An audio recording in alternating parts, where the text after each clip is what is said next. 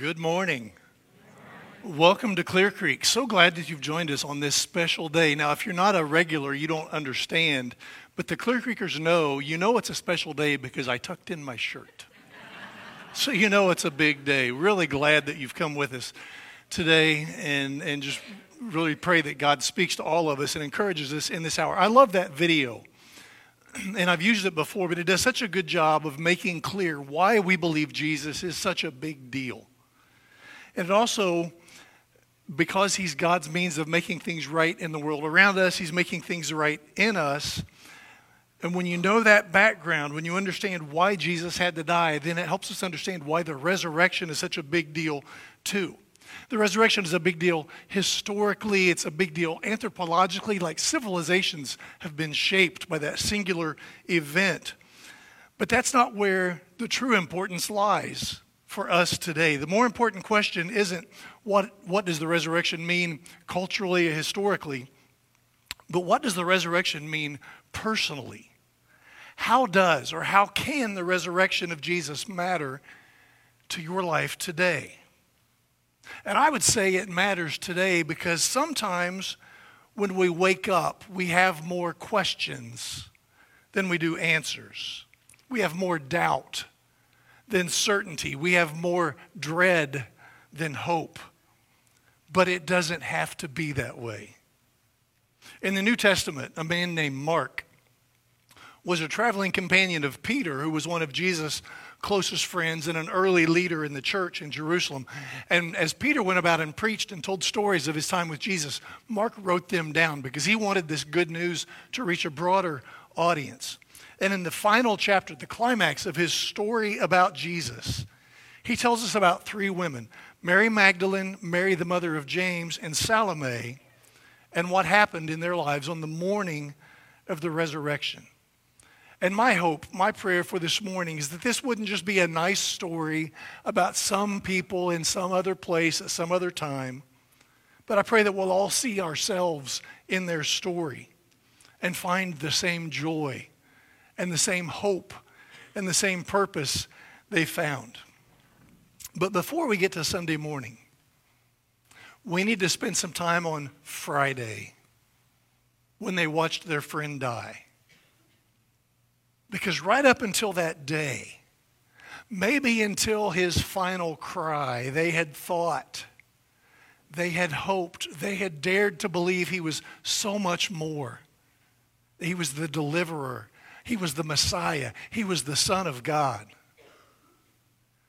But surely the Son of God wouldn't be flogged and spat upon and mocked, wouldn't let his name be blasphemed. The Son of God couldn't die on a Roman execution stake surrounded by criminals and Gentiles, could he? So maybe they'd been wrong to believe. Maybe he'd been wrong to let them believe regardless, they were going to do one last thing to honor him, to thank him for loving and valuing them in a way no one ever had. They thought he at least deserved that. So, Saturday night, as soon as the sun set on that long Sabbath, a day of rest that mocked their pain, that only magnified their despair, Mary, Mary, and Salome bought spices so they could go to anoint the body of Jesus. And in Mark 16, verse 2, it says, Very early on the first day of the week, just after sunrise, they were on their way to the tomb and they asked each other, Who will roll the stone away from the entrance to the tomb? Now, I think by this time they've cried themselves dry. They're done talking about what they'd thought and what they'd believed and what they'd hoped. Because when hope dies, you want to bury it and forget it as quickly as possible. So they turned their attention to practical matters, to what needed to be done. How are we going to get into the tomb to the, do the job we've come to do? I mean, there's a stone sealing the grave, and we're not strong enough. All the men we know are in hiding. We're on our own. Verse 4, though, says, But when they looked up, and I think that's such a telling phrase because can't you just see them? as they approach the tomb, the weight of their grief bending their faces toward the ground. They're unable or unwilling to confront the stark reality in front of them, unwilling to have the horror of the past couple days come flooding back. But when they looked up, they saw that the stone, which was very large, had been rolled away. Eugene Peterson said they expected to have to deal with a big problem, but there's no problem. They expected to do an important and essential job, but there's no job to do. Everything they were worried about, every bad outcome they had imagined, the monumental task they were approaching with dread was taken care of. It was already done. Now we'll come back to that idea. Verse 5 As they entered the tomb, they saw a young man dressed in a white robe sitting on the right side, and they were alarmed. Well, why were they alarmed? Because they didn't expect. They weren't looking for, they didn't have a conception of resurrection. John tells us the only thing that fit their understanding of how the world works was it must be grave robbers, it must be vandals. There was no other reason for any other man to be in the tomb of Jesus. But don't be alarmed, he said. I know you're looking for Jesus the Nazarene who was crucified. Yeah, he died. You saw it happen. And then he shared the good news that they couldn't believe. None of, the, none of the disciples believed on their first hearing, and for some on their second hearing, for some, and not until they saw and touched Jesus themselves. He said, He has risen. He's not here. Look, see the place where they laid him. Now go tell his disciples and Peter, he's going ahead of you into Galilee, and there you will see him just as he told you. Ladies, you have a new job. You have a new task because it's a new day. So go. Tell the others, go see Jesus. And he says, so they went out and started running from the tomb. And I like to think they traded their work boots for running shoes. It's time to go because trembling and astonishment overwhelmed them. Now, when Mary, Mary, and Salome woke up that morning, assuming they'd slept at all the night before, what did it say consumed them? All they could think about was the problems they faced and the job they had to do. How do we move the stone? And that was quite a literal question. This, the tomb was a cave cut into the hillside, and in front of the in front of the cave was a sloped track, and they would take this large stone and roll it down in, and it would settle in, and then it was sealed. It was an obstacle they did not have the means to surmount. But it's interesting, even though they knew they couldn't move the stone and didn't have a way to do it, they kept going. They had to try something. And maybe this is a word you need to hear this morning. Maybe you're trudging along in the dark and your eyes are down, and there's a stone ahead of you, and you have no idea how you're supposed to move it. Your marriage is in a place you never thought it would be. You have a child facing challenges, and you don't have the wisdom you need to guide them through. You have to confess to something, and you know that once you do, nothing's going to be the same again. You're grieving a loss. And you're not sure you can make it another day. You wake up every day with the same question How am I going to get past this? I don't think I can. I want you to hear me. Easter Sunday tells us there's no rock too big for God to move for you. What's impossible for you is possible for Him. And this isn't just, oh, I can do all things, positive self talk. This is, I'm just going to keep moving forward and wait to see what God might have already done. And I want to say to you, lift your head. Look up. See beyond how big the stone is and see how big our God is.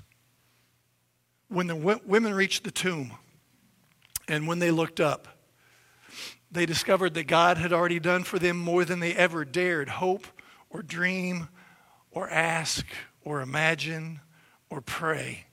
The resurrection, the bodily, physical, literal resurrection of Jesus rewrote the rules about what's real, about what's possible.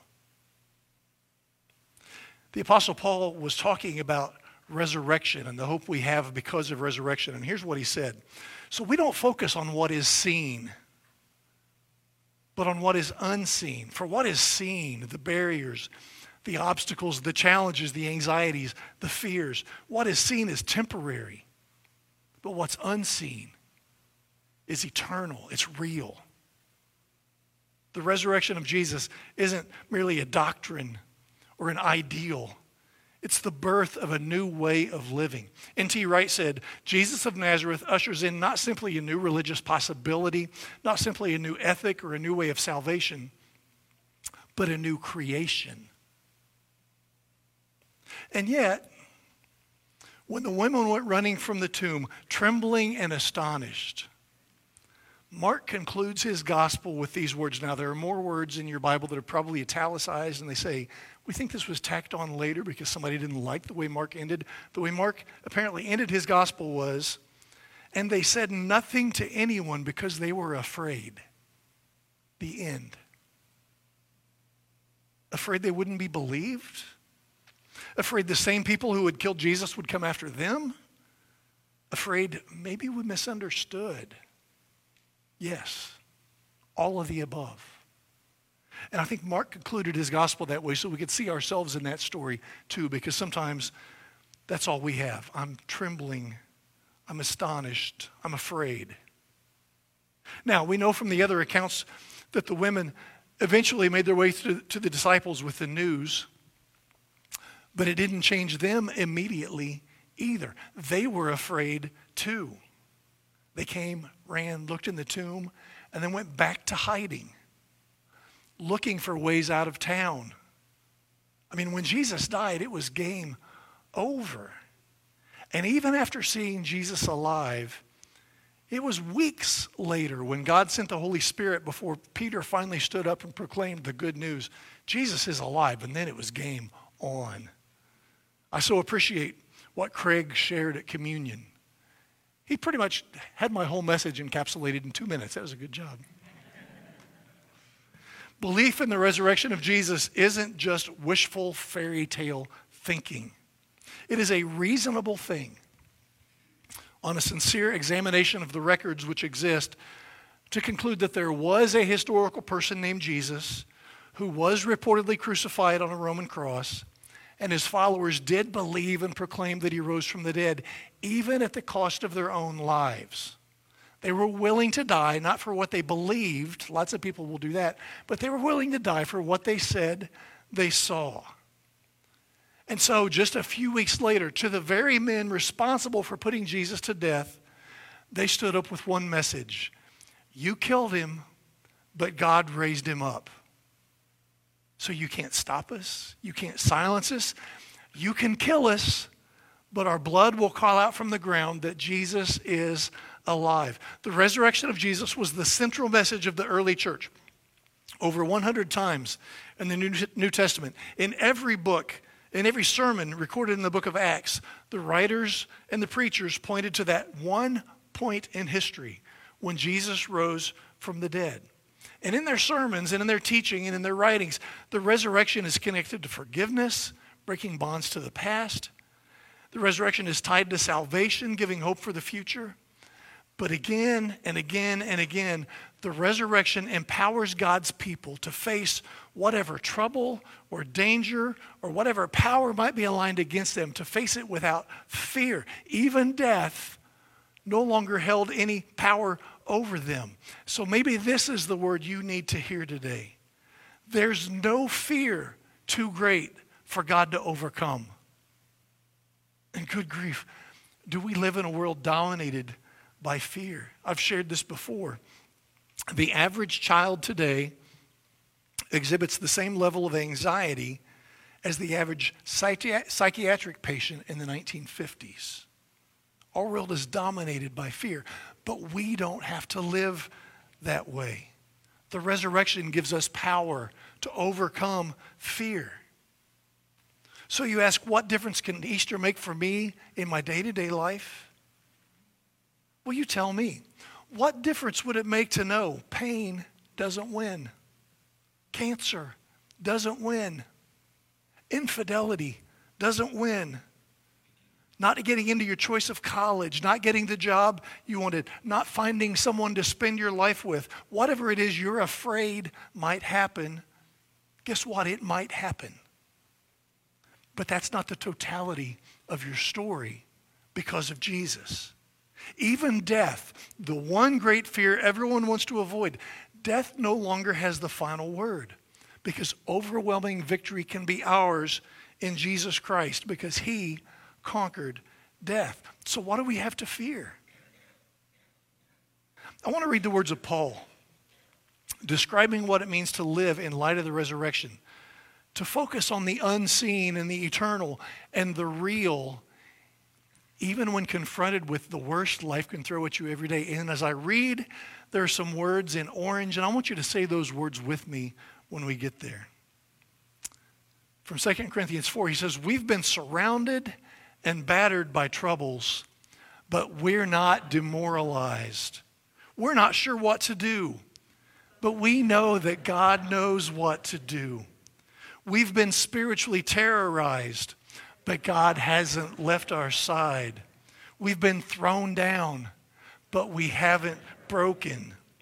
And then listen to this what they did to Jesus, they do to us trial and torture, mockery and murder. What Jesus did among them, he does in us. He lives. So understand, God doesn't deliver us from every trouble. But the crucifixion and resurrection of Jesus demonstrate his ability to deliver, to deliver us through our trials, through difficulty, through pain, even through death. So Paul continued, that's why we never give up. Though our bodies are dying, our spirits are being renewed every day, for our present troubles are small and won't last very long. Yet they produce for us a glory that vastly outweighs them and will last forever.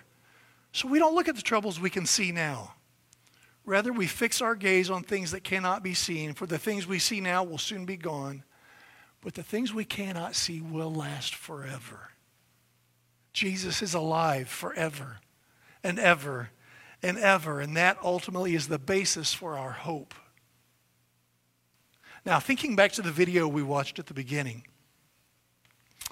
I want to offer this final word that some of you might need to hear. I mean, there's no rock too big for God to move, there's no fear too great for God to overcome, and there's no sin too awful for God to forgive. Now, maybe you think, well, David, you don't know my sin. My vandalism has left its mark. It has stained me. It has stained those around me so deeply. No way could it ever be washed away. Well, I want you to notice a detail from the tomb. As the women stood there and the angel shared the great news look, he's not here he's risen. Then he said, Go and tell the disciples and Peter to go to Galilee. Jesus wants to see them. Tell Peter, who had so confidently declared, I would never desert you, Jesus, I'll die with you. And then he denied even knowing him. And again. And again. Imagine the guilt, the regret, the shame of knowing he, he blew his chance. How do you come back from that? Go and tell the disciples and Peter, Jesus wants to see you. Your slate's wiped clean. It's a new day. Can you imagine what that would feel like? Well, here's how Peter described it in his own words Praise be to the God and Father of our Lord Jesus Christ.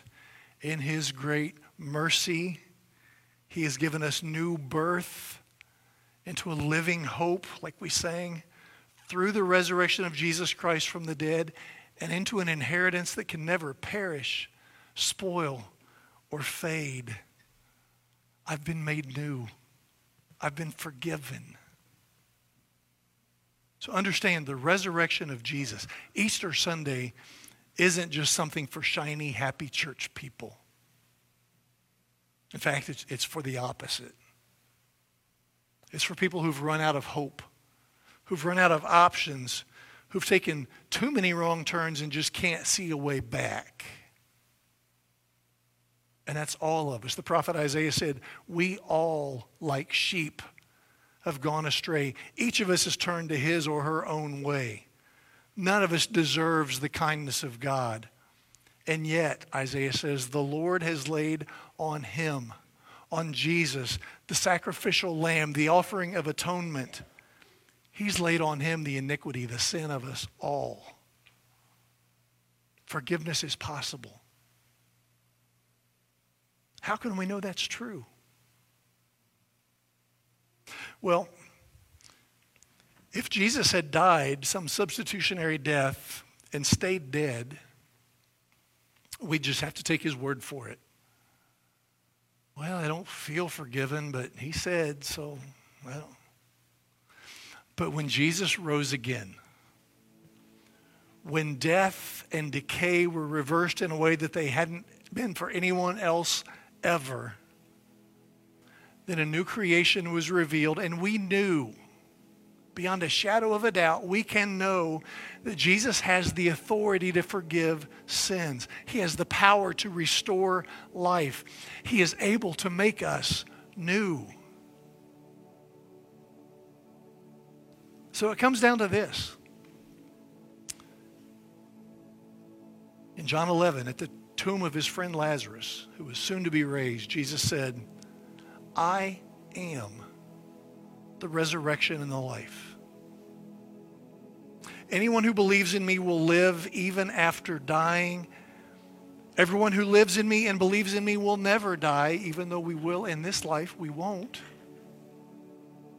And then he asks the question we all have to answer Do you believe this? Jesus promised, I will never leave you I will never forsake you. I'm with you even in your fear and doubt and uncertainty and sin. I will never leave you if you'll just trust me. Let me be with you. In Romans 10, the Apostle Paul, who sinned worse than anybody in the Bible almost, found mercy, found grace, forgiveness, found a clean start in the resurrected Jesus. And here's what Paul wrote If you declare with your mouth, Jesus is Lord, and if you believe in your heart that God raised him from the dead, you will be saved. Saved from facing challenges alone that you don't have the strength to overcome because there's no rock too big for God to move saved from living a life paralyzed by fear when you realize that nothing you're afraid of is too great for God to overcome. But more than that, saved from the eternal consequence of a life vandalized by sin, a life far from God, when you realize there is no sin too awful for God to forgive. And if that could make a difference in your life, if you want to know what it means to believe, to follow, to trust in Jesus, we'd love to walk with you and help you find your way to a new birth and a living hope in Him. Here's a challenge Mother's Day is in five weeks, and Mom wants you to come back to church anyway come for the next five weeks. We're going to be talking about what it means to be a people of God who've been changed by his amazing grace and the people he calls us to be. Come and explore with us. Reach out. Grab me, grab somebody you've seen on stage, somebody you know that goes to this church, and say, I want to know more. Let's take some steps together. We'd love to walk with you through that. As the worship team comes up, I just want to close by praying a prayer from Ephesians over you this morning and pray that you would receive the good news that Jesus is alive, not as a historical moment in time, but as a daily reality in your life. Let's pray.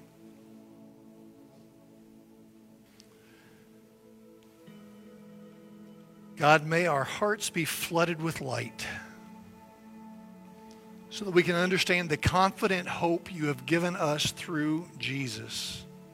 God, I pray that we will understand the incredible greatness of your power for all who believe you.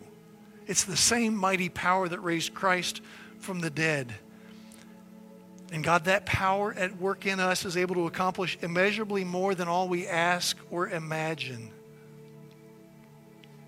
So, God, I pray that we would know you, we would trust you, we would follow you, we would believe in you, we would live with you, not just as a future hope for someday somewhere else, but as a present reality here today. God, we thank you. We praise you that Jesus is alive. God, may he live in us. We pray in his name.